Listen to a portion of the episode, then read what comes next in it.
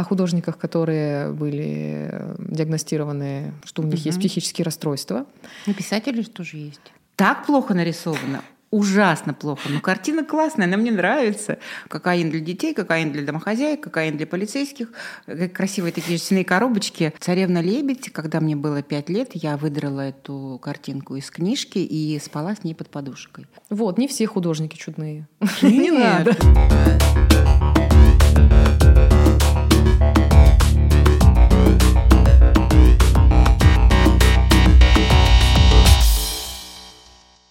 Друзья, всем привет! С вами я, Александра Андет, писатель, сомелье, мама-кошка с вампирскими клыками.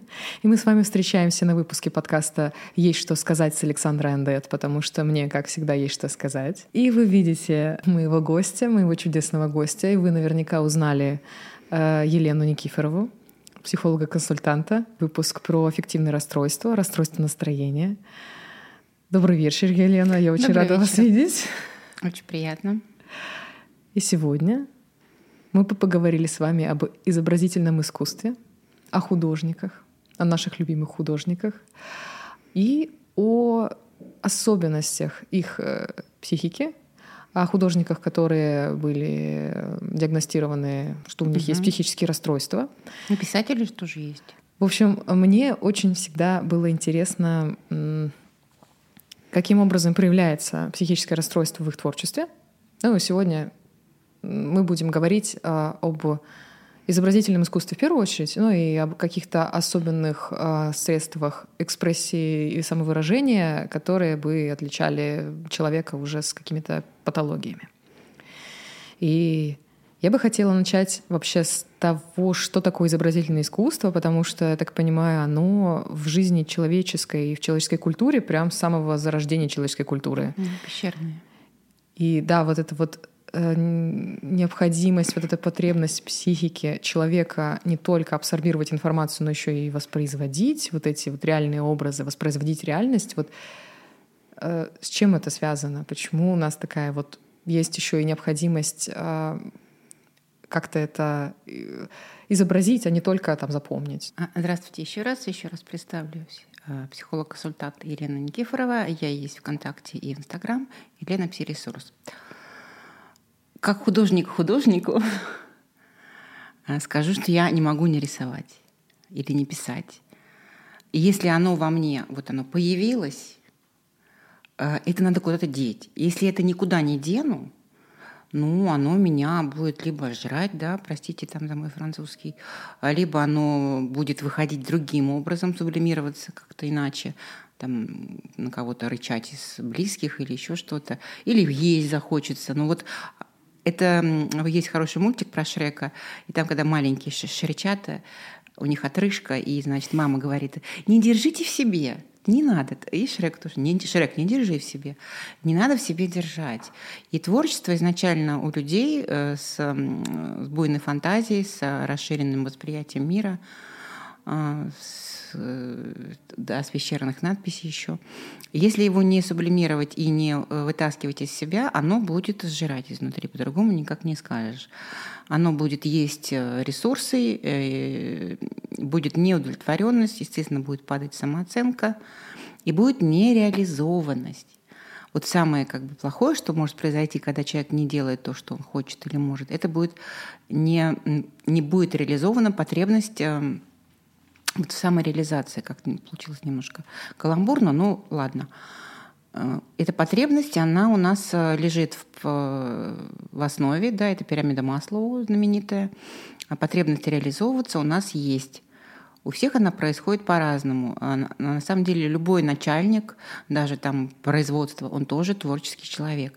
Для него руководить человеком это творчество, это его творчество. У художника творчество писать картины, у писателя писать э, произведения, у танцора танцевать.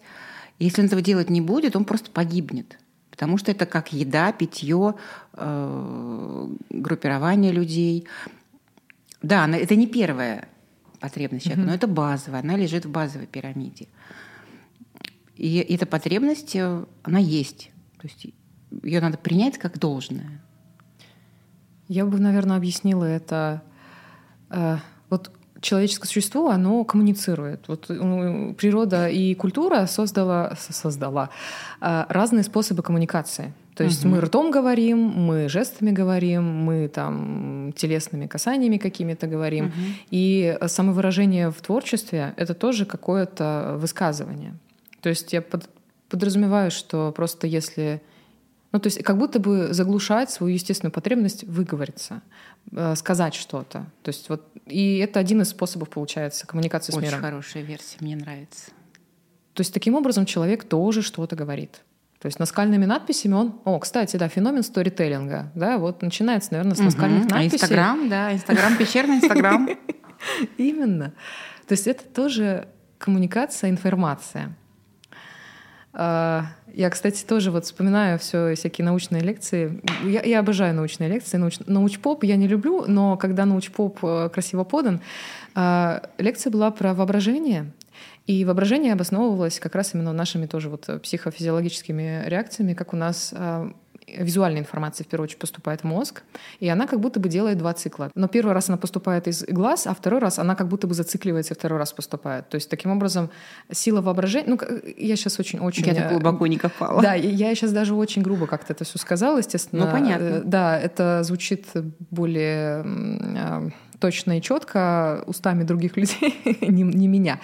Но вот именно меня поразил тот феномен, что э, наше воображение и рисование в голове э, воспоминательного образа какого-то предмета, оно делает ровно те же стимулы, э, что и если бы мы видели это. Угу. Это доказанный факт. Я даже не знаю, с чего я вообще начинаю. А я, например, знаю человека, но давно, правда, не общалась с ним, который рисовал по запаху. То есть он какой-то запах осязал, и у него картинка, ага. и он вот это рисовал. И когда он говорил, вот это вот там лимон, думаешь, да, ведь реально лимон. Или там Бородинское сражение, Бородинское сражение. Хотя нарисованы какие-то там абстракции ляпа, а было понятно. Вот он по запаху рисовал.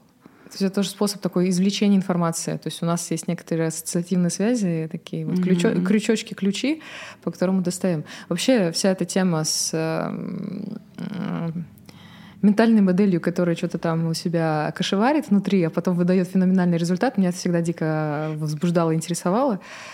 И в том числе изобразительное искусство, как э, вот тоже вроде как мы запоминаем, мы воспроизводим и как будто бы даже ну, вот, говорим, коммуницируем. Ну, то есть если мы сейчас говорим про воспроизведение реальности, есть же художники, которые рисуют ну, что-то вообще абсолютно оторванное от реальности. Абстракция. Да, абстракция. То есть как у нас, получается, это все собирается таким определенным образом. Может быть, в чем отличие между ними? Или, или это все про одно и то же? Наверное, исходники-то одинаковые угу. у всех. Вот, скорее всего, так.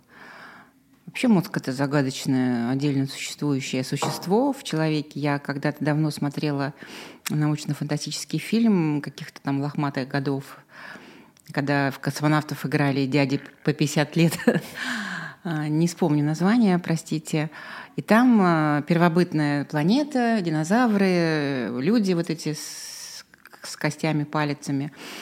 И прилетели инопланетяне в виде мозга человеческого, захватили эту планету, нашу, эту планету, нашу планету. Ну, я-то другой вообще, поэтому я так оговариваюсь, оговорочка по Фрейду, да.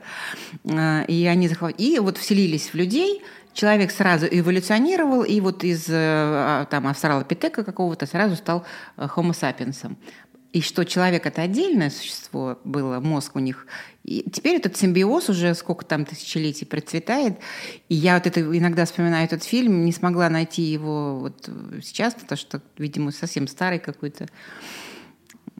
Или короткометражный, может быть, не помню.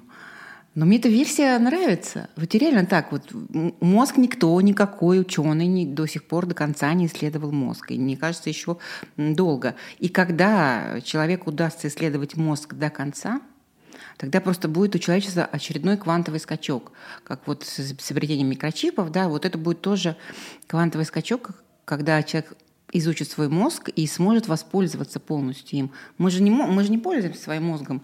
Мы можем развить телепатию. Ну зачем, господи, зачем мне телепатия? Я позвонил, посмотрел в интернете, и все, мне не надо. Мы ленивый человек, ленивый, да.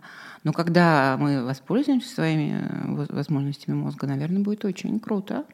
Просто тоже вот про возможности мозга. Да, во-первых, есть много, много фильмов. Я даже сейчас, естественно, я никогда не помню, что за фильм, как называется. Помню, что там было, там, по-моему, девушка, которая развела в себе там 100% мозга, она использовала, она там какими-то сверхспособностями обладала. Просто с научной точки зрения мозг — это, это, это штука, которая потребляет огромное количество ресурсов. Это огромное количество энергии. Ну, то есть мозг, он как бы пользуется всем, и тело для него всего лишь там носитель, и да? то, то, что ему энергию поставляет. Ну, это моя теория. То есть э, мозг как бы э, ну, мы не способны сейчас, потому что у нас ресурсов столько нет. То есть это нужно прям, не знаю, что-то такое неверное, неимоверное сотворить со своим телом или как-то мозг там запитать, чтобы он э, был способен вообще функционировать так много. Вот. Я вообще верю, что мозг способен излечивать тело. Ну, вообще, да. То есть это настолько взаимосвязано между собой, как бы. Наша патологическая лень человеческая, она просто не дает этого Зачем я буду заниматься мозгом и телом, когда я выпью волшебную кремлевскую таблетку, ну, условно говоря, и все будет хорошо. Но это не отменяет предыдущего подкаста, в котором мы говорили, что фарма — это как бы рекомендовано и обязательно. На данном этапе развития человечества лучше пока быть с фармой. Какие ваши любимые уч... Э, ученые? Ученые. ученые. Художники. Ученые художники. Какие ваши любимые художники? Ну, любимый художник, э, которого я вспомню, вспоминаю, потому что есть определенные воспоминания, которые мы не помним, а есть, когда вот первое осознанное мне лет, наверное, 12, э, с классом мы в Третьяковской галерее, и я потерялась э, в зале Врубеля. Я потерялась, потому что я поняла, что я хочу тут жить, в этих картинах, э, в этих красках сиренево-черных, коричневых, размытых. Это сирень врубелевская, ну, демона, просто хочется на этих камушках с ним жить рядом. В сиреневой, сирень чувствуешь запах. То есть настолько осязаемые были для меня эти картины. А, э, «Царевна лебедь», когда мне было пять лет, я выдрала эту картинку из книжки и спала с ней под подушкой. А, в итоге книжка так осталась у меня до сих пор, оставила ее как реликвию. Э, картинка лебедя пропала это из книжки. Они были очень красивые книги оформлены, эти были приклеенные. Эти работы были вклеены в книгу. И вот они вот... Я спала с этой царевной лебедь. Потом я бесчисленное количество раз э, рисовала в школе. Мои работы забирали на выставку, естественно, не возвращали. А, очень интересно я рисовала интерпретации врубелевских этих царевн. Поэтому первым осознанным, конечно, Врубель. А, потом было много-много-много-много художников, которых я просто любила. В основном это импрессионисты. И вот когда а, первый раз я познакомилась с Ван Гогом, конечно, я влюбилась в Ван Гога бесповоротно. Просмотрела про него все фильмы, прочитала все книги. Мне подарили книгу про Ван Гога, огромную, красивую, но на французском языке. Даже была попытка, сейчас пойду я учить французский язык, чтобы прочитать эту книгу в оригинале. Ну, нет, конечно, нет. Это слишком затраты ради одной книги изучить язык, это не, не мой путь. А, я просто купила другую, прочитала и успокоилась. Вот. И Вообще многие импрессионисты, это мое мнение, опять же, оно не подтвержденное специалистами, психиатрами, а многие импрессионисты, я считаю, имеют э, либо шизотипические расстройства, либо аффективные, угу. либо депрессивные маниакальные периоды, потому что нормальные люди так не пишут. Да, э, если вы не смотрели наш выпуск подкаста про аффективные расстройства, обязательно посмотрите.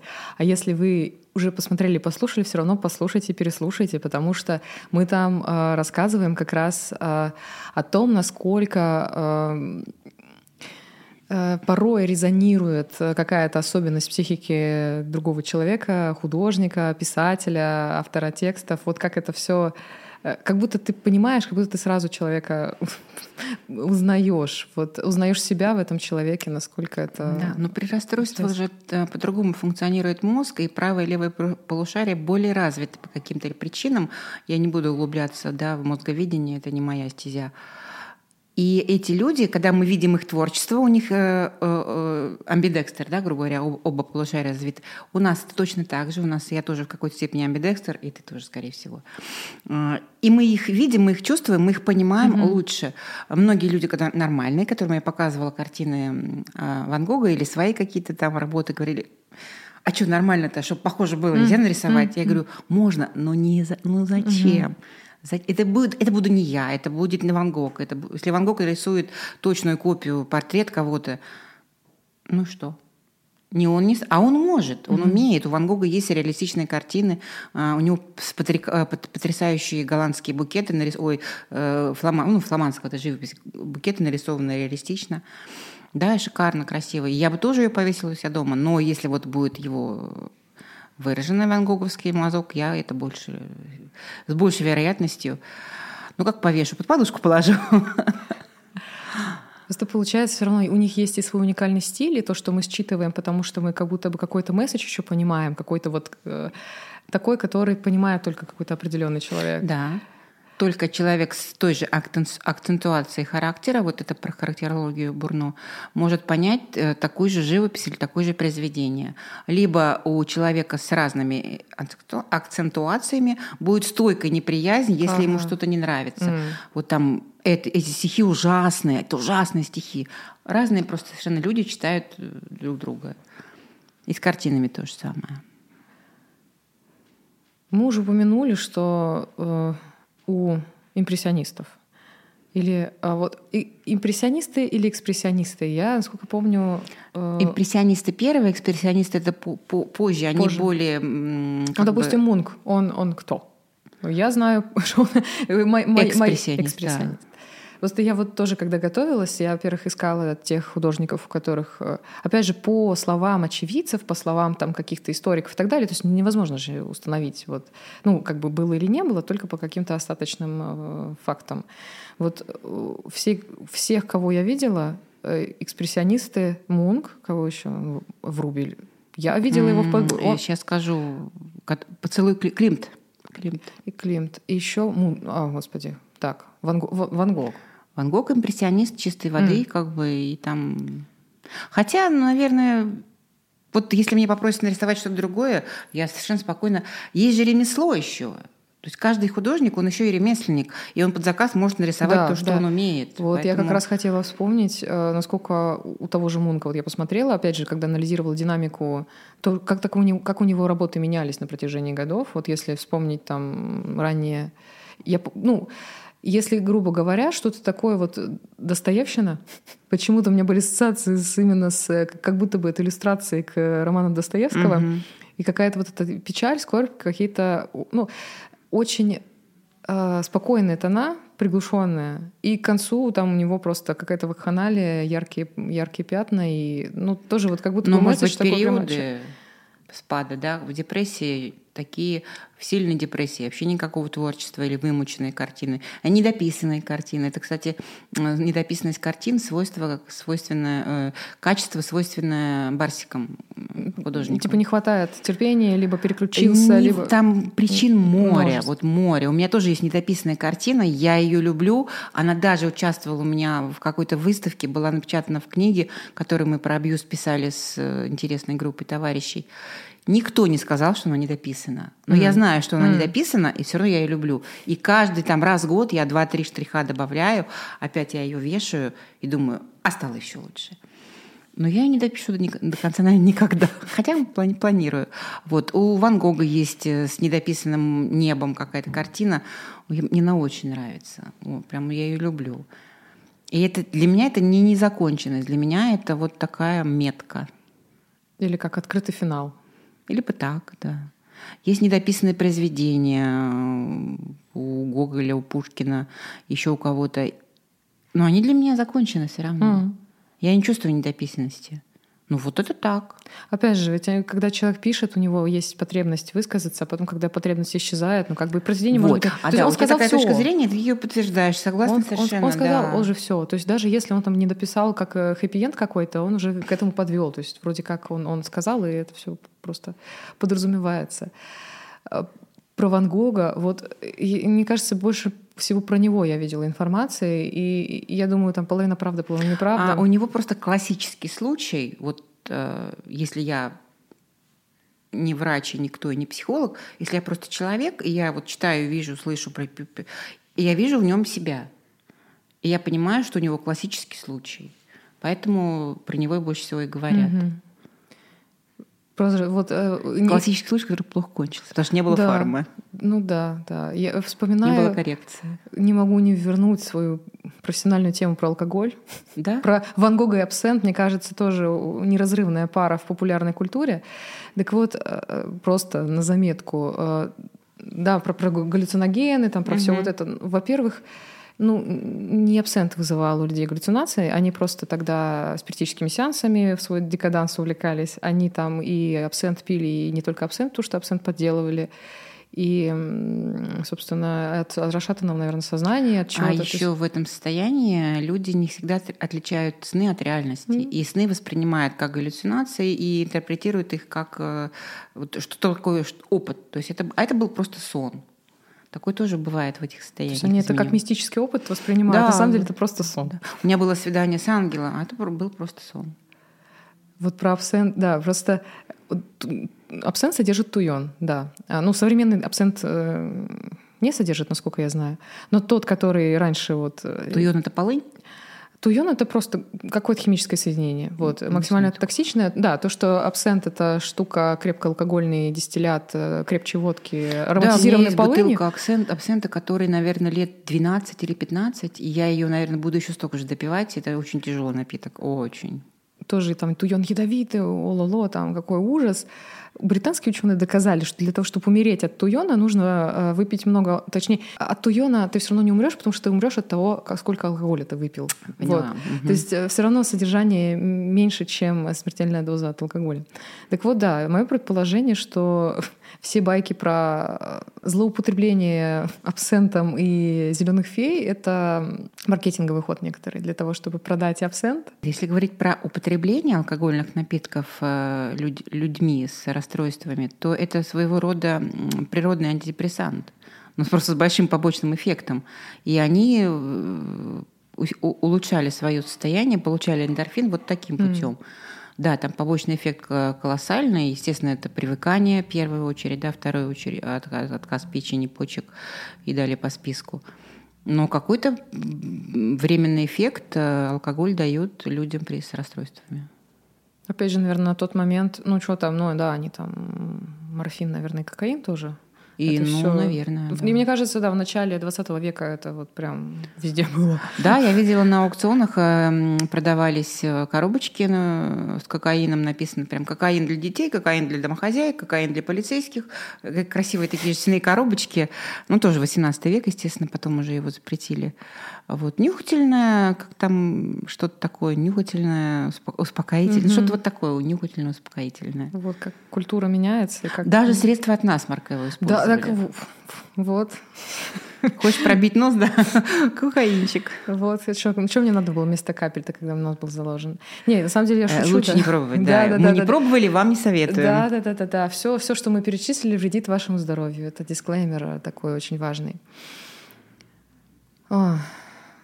Ну да, вы правильно сказали, не только художники у нас а, с причудами и страдают разными расстройствами. То есть, правда, тоже вот разделить котлет и мух. Стигма существует вокруг творческих людей, которые все там на голову, вокруг э, художников, которые все поголовно либо самовыпиливаются, либо э, там злоупотребляют музыканты. То есть это все тоже такая тема.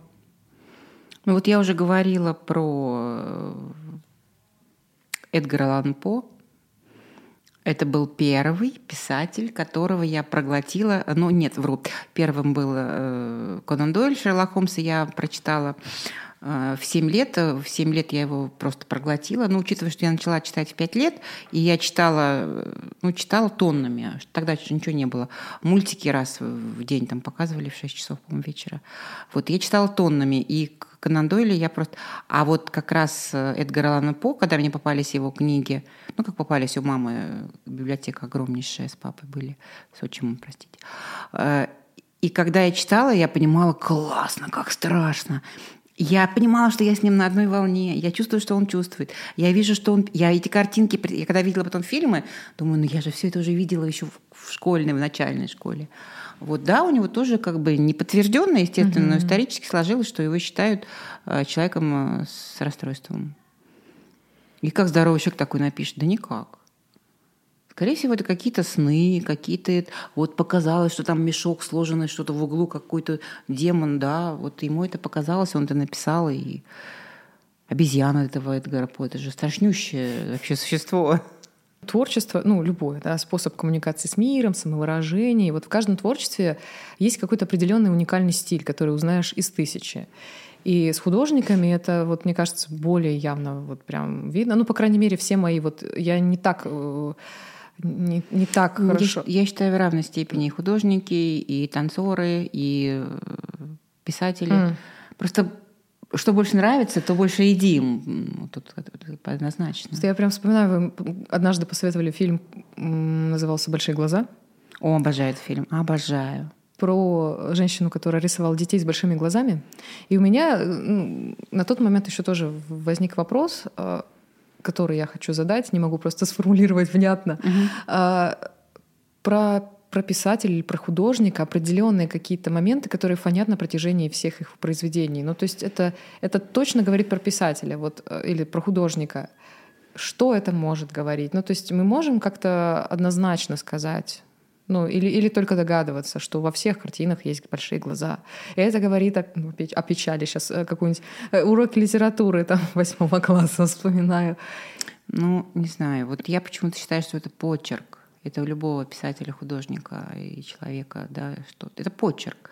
Почерк вот он. Как его изменить угу. насильно? Угу. Никак. Есть... Это невозможно. Э, Также большие глаза. Вот ей хочется рисовать большие глаза, она реализуется, когда рисует большие глаза. И как это изменить? Она не может изменить почерк. И ну, это пойти против своей физиологии, угу. писать вот не так, а вот угу, так. Угу. А также мне неудобно писать.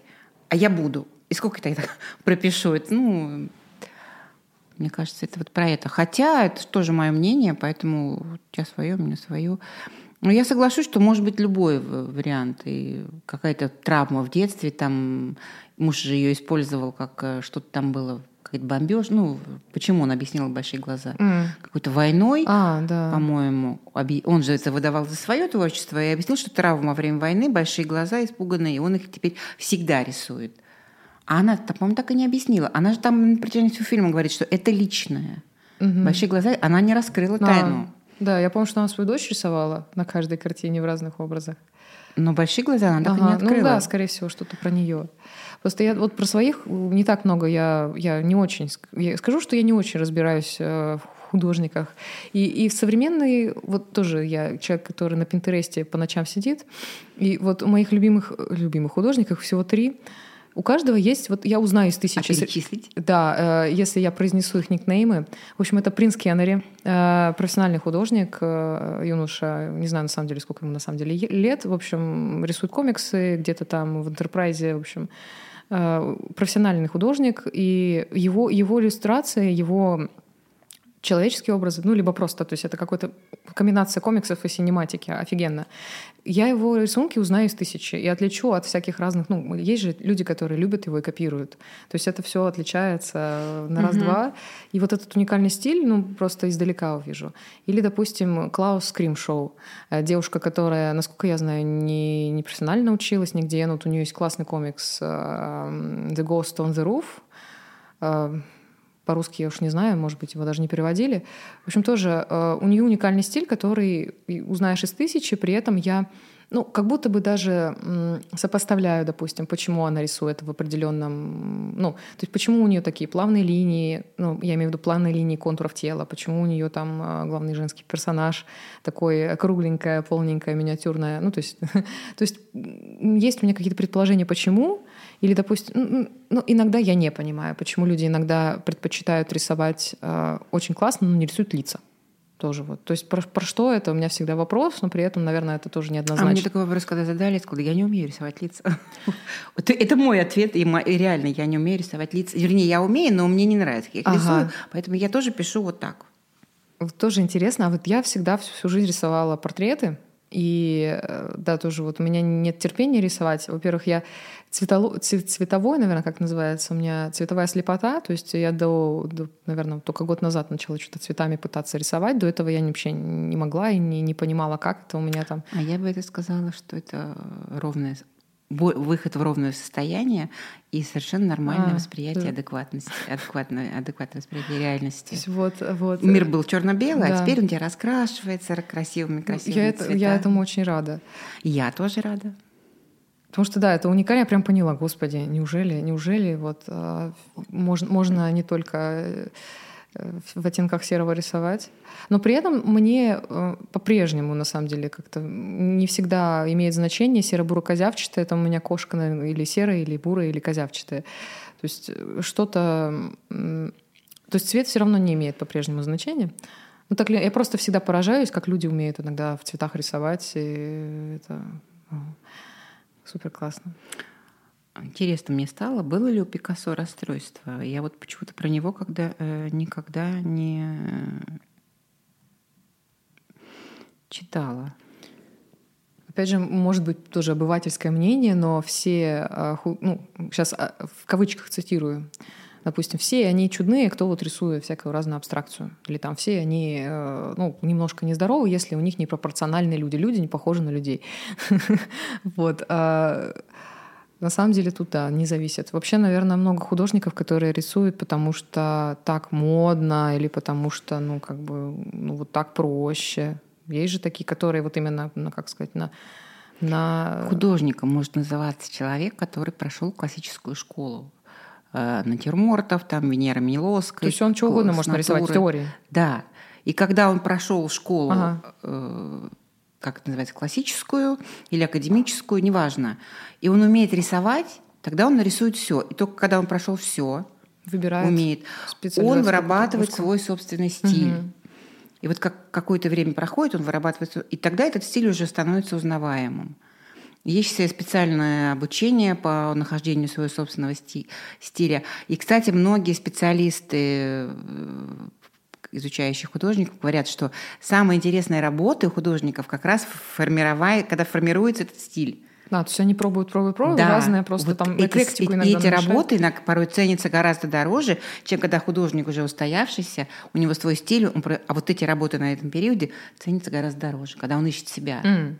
Ну, мне мои работы как бы в принципе всегда нравились. Э, Я не хвастаюсь, да, они бывают ужасными, но все равно даже в своей какой-нибудь ужасной работе э, я могу найти что-то интересное. Не могу, не могу забыть свою работу, когда мы в арт-терапии рисовали натюрморт, была шкура лисы, и я нарисовала эту лису таким детским, каким-то ужасным. Э, И вот наша студия, человек там 20, мы просто хохотали в лёжку, потому что это было невозможно смотреть на эту шкуру. Почему-то я сделала яркий зеленый фон, это рыжая совершенно дебильная, по-другому не какая-то лиса. Я сохранила этот рисунок, потому что я вот на него смотрю, умиляюсь. Так плохо нарисовано, ужасно плохо. Но картина классная, она мне нравится. Пусть эти воспоминания будут э, со мной долго. Вообще арт-терапия – это отдельный вид психологии, психологического взаимодействия с самим собой, с миром. Очень э, нежная, гармоничная терапия, которая выводит людей из депрессий, выводит из пограничных состояний, выводит из замкнутости. Или просто человек э, не уверен в себе, он не может коммуницировать с миром, и через арт-терапию посредством э, общения с, вот в этом круге с людьми. Потому что туда приходят всегда хорошие, позитивные люди. Ну, в смысле, мы все хорошие, естественно. Но иногда мы э, встречаемся где-нибудь там в кафе, кто-нибудь может сагрессировать. То в пространстве арт-терапии обычно не- нет агрессирующих людей. И даже человек пришел с проблемами, арт-терапией он уходит с блаженством. Он выписывается, вырисовывается, э, из себя весь э, негатив сублимирует на полотно. Бывают такие шедевры, очень интересно. Я вот как-нибудь все-таки планирую возобновить арт- арт-терапевтическую группу. Мне это очень нравится состояние, когда мы все расходимся и всем хорошо. И мы все художники. Да, все равно я подвожу к теме э, изменения из-за ухудшения состояния психического. Опять же, я почему это начала? Я предполагала, Я что мне дурнее, потому что вот я помню, я очень хорошо рисовала. Ну, как- когда-то. То есть школа, университет, я очень хорошо рисовала. Я даже когда вот э, приезжала к бабушке последний раз, пересматривала еще раз, Ну, может быть, потому что я, много рисовала, может, потому что я рисовала реально бумага, мягкий карандаш, либо uh-huh. тушь. То есть это все ЧБ и вот это детализации, красивые лица, uh-huh. пропорции. И усердие, с которым я это делала. Сейчас я не могу ну, столько деталей прорисовывать. Я не вижу деталей. Или сейчас у меня какие-то рваные, ломаные линии. У меня почерк просто вот какая-то, кракозябры mm-hmm. какие-то. То есть, ну, я это, опять же, пыталась объяснить, что, ну, окей, там, отвыкла писать или еще что-то, но при этом все равно это какие-то более дерганные линии, мелкая моторика просто поехала и пошла по одному месту. То есть есть же корреляция между... Да, однозначно. Между вот, вот этим усердием или какими-то вот, вот жестами. То есть это все про еще про, про то, как ты выражаешь, не только что оно, и можешь ты или не можешь. Ну, можешь эксперимент провести. Напиши слово там, предположим, там цветок утром, днем и вечером. Mm. По-разному. Оно будет ну, совершенно разное. Вот эти просто это не депрессия, это не, не, не там не, не мания. Просто утро, день, вечер. Mm. Даже в этом случае будет совершенно разные, э, разный цветок написан. Это называется «не надумывайте». Не ищите э, черных кошек там. Нет, есть, как, есть доля правды в этом, да. Ну, вот с, теми же художниками, у кого там под конец... Ну, опять же... У художников ну, есть понятие твердая рука. И если у тебя твердая рука, ты уже художник. Э, сейчас я не вспомню, какого художника, вот могу потом посмотреть. Э, значит, папе римского привели там в XII веке художник. Вот художник, который нарисует твой портрет, ну, ваш портрет. Он говорит, пусть нарисует круг. И вот это вот, по-моему, на Б, как, не, не быть, какой-то художник на Б. И, и он нарисовал идеально ровный mm. круг. И тогда папа заказал у него портрет. У него, у него, я никогда не могла нарисовать э, идеально ровный круг. Mm. И я так понимаю, что это как раз особенность моей психики, что у меня нету твердой руки, и ее никогда не будет. Mm. Вот, я думаю, у меня тоже не... Потому что, вспоминая себя, у меня не, я даже кисть, вот почему я никогда даже вот, ну, как спробовала, естественно, пробовала, но не получалось, я кистью не могу ничего делать. То есть какая бы она ни была, то есть я объясняла себе, что там мне нужна более жесткая кисть, или более, более толстая кисть, или угу. там еще какая-то, еще так, и ручка там мне не подходит, и руки-то у меня, ну, вы, выглядит так, что у меня просто руки вот. не для Идеальный не для круг Джотто. Угу. Вот я же говорю, что эту байку я помню правильно. То есть это про поставленную руку да? и про воспроизводимость. И про ровную психику, mm. абсолютно ровную психику. Вот, не все художники чудные. Не надо. Очень много художников э, реалисты, все реалисты — это люди с абсолютно здоровой психикой. У них адекватное восприятие, у них адекватное воспроизведение, и вся их как бы практика построена на ремесле, потому что они хорошие ремесленники, при том, что еще и умеют рисовать. И вот эти ремесленники как раз э, могут что угодно нарисовать скопировать кого угу. угодно, любую абстракцию, а, любого Пикассо и всех остальных. Классики все-таки да. классики это классики. Получается, ну, говорить о том, что можно поставить диагноз по картине или определить характер по почерку, нельзя, потому что, ну, как бы день, день утро, вечер уже другая рука. Нет, э, Там общее, или... как бы общее будет направленность, то есть человек ага. вот туда, но состояние будет меняться. Но диагноз по почерку, конечно, лучше не стоит ставить. Все-таки лучше как-то по анализам. Да, по анализам. Вот, действительно, тоже как бы, да, себе не надумывайте, не надо там э, как гадалки привороты по фотографиям делать, там диагнозы по скайпу, вот это вот то же самое. Да, все, все намного сложнее. И потом в любом же правиле есть исключения если есть такая наука физиогномика, да, вот это физиономия убийцы.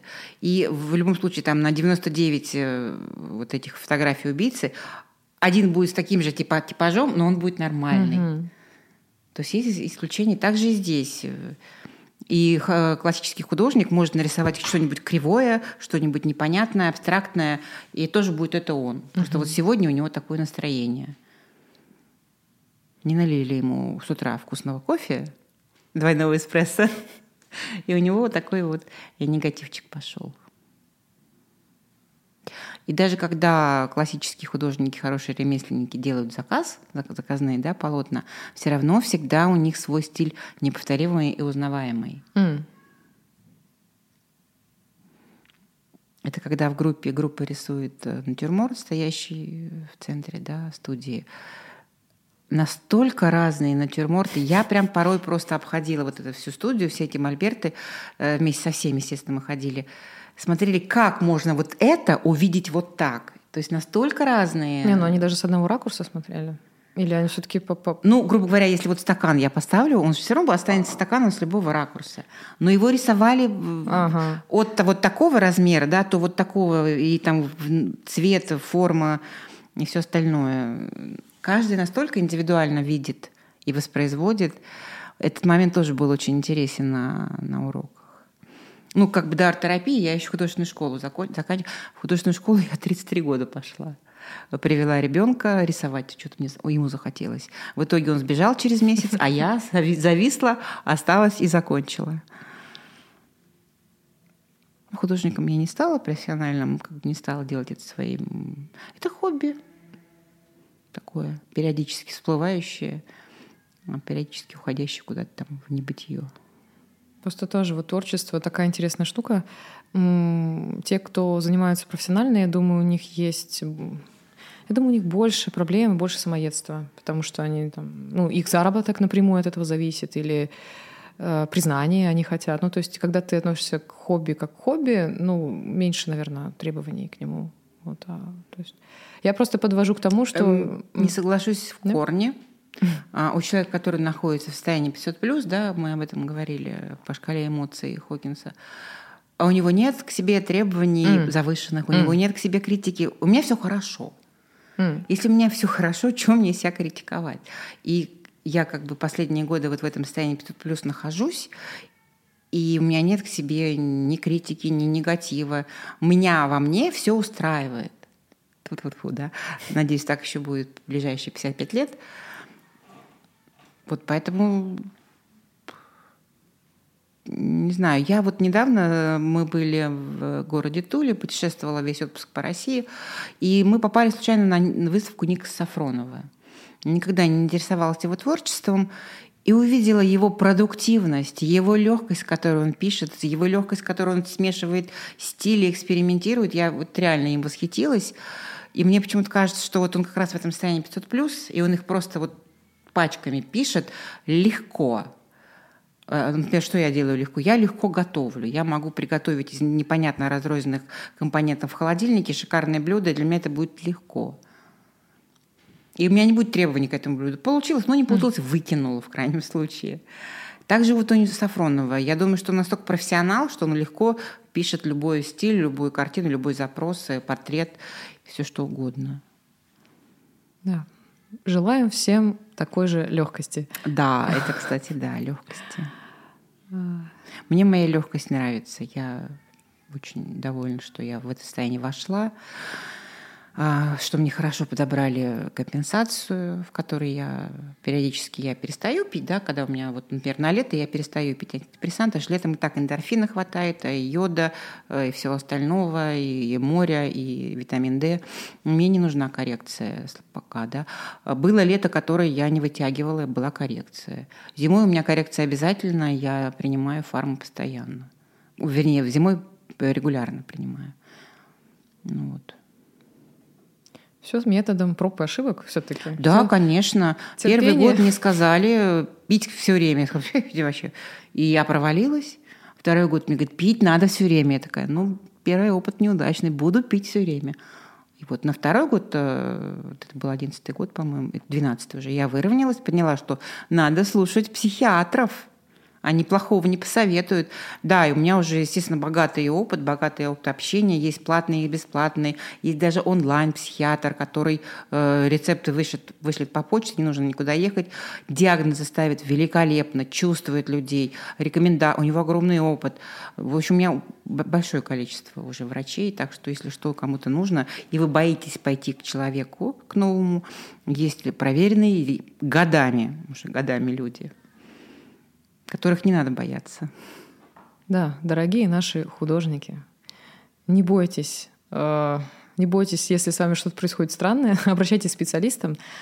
Либо, опять же, это все просто, да, замечательно, эмоциональные качели, вот это вот страдание, терзание души для творчества ради всего вот этого, но Но вы можете, вы можете лучше, вы можете также быть вдохновленными, и, как Ника Сафронов. Да, продуктивными. Продуктивно и штамп, эти клепать просто супер-арт ни разу в качестве и в... И не проваливаясь. Да, да, да, да, да. При этом оставаясь здоровыми, чтобы хвост э, был пушистый, шерсть лоснилась, э, усы не выпадали, жопа не отваливалась.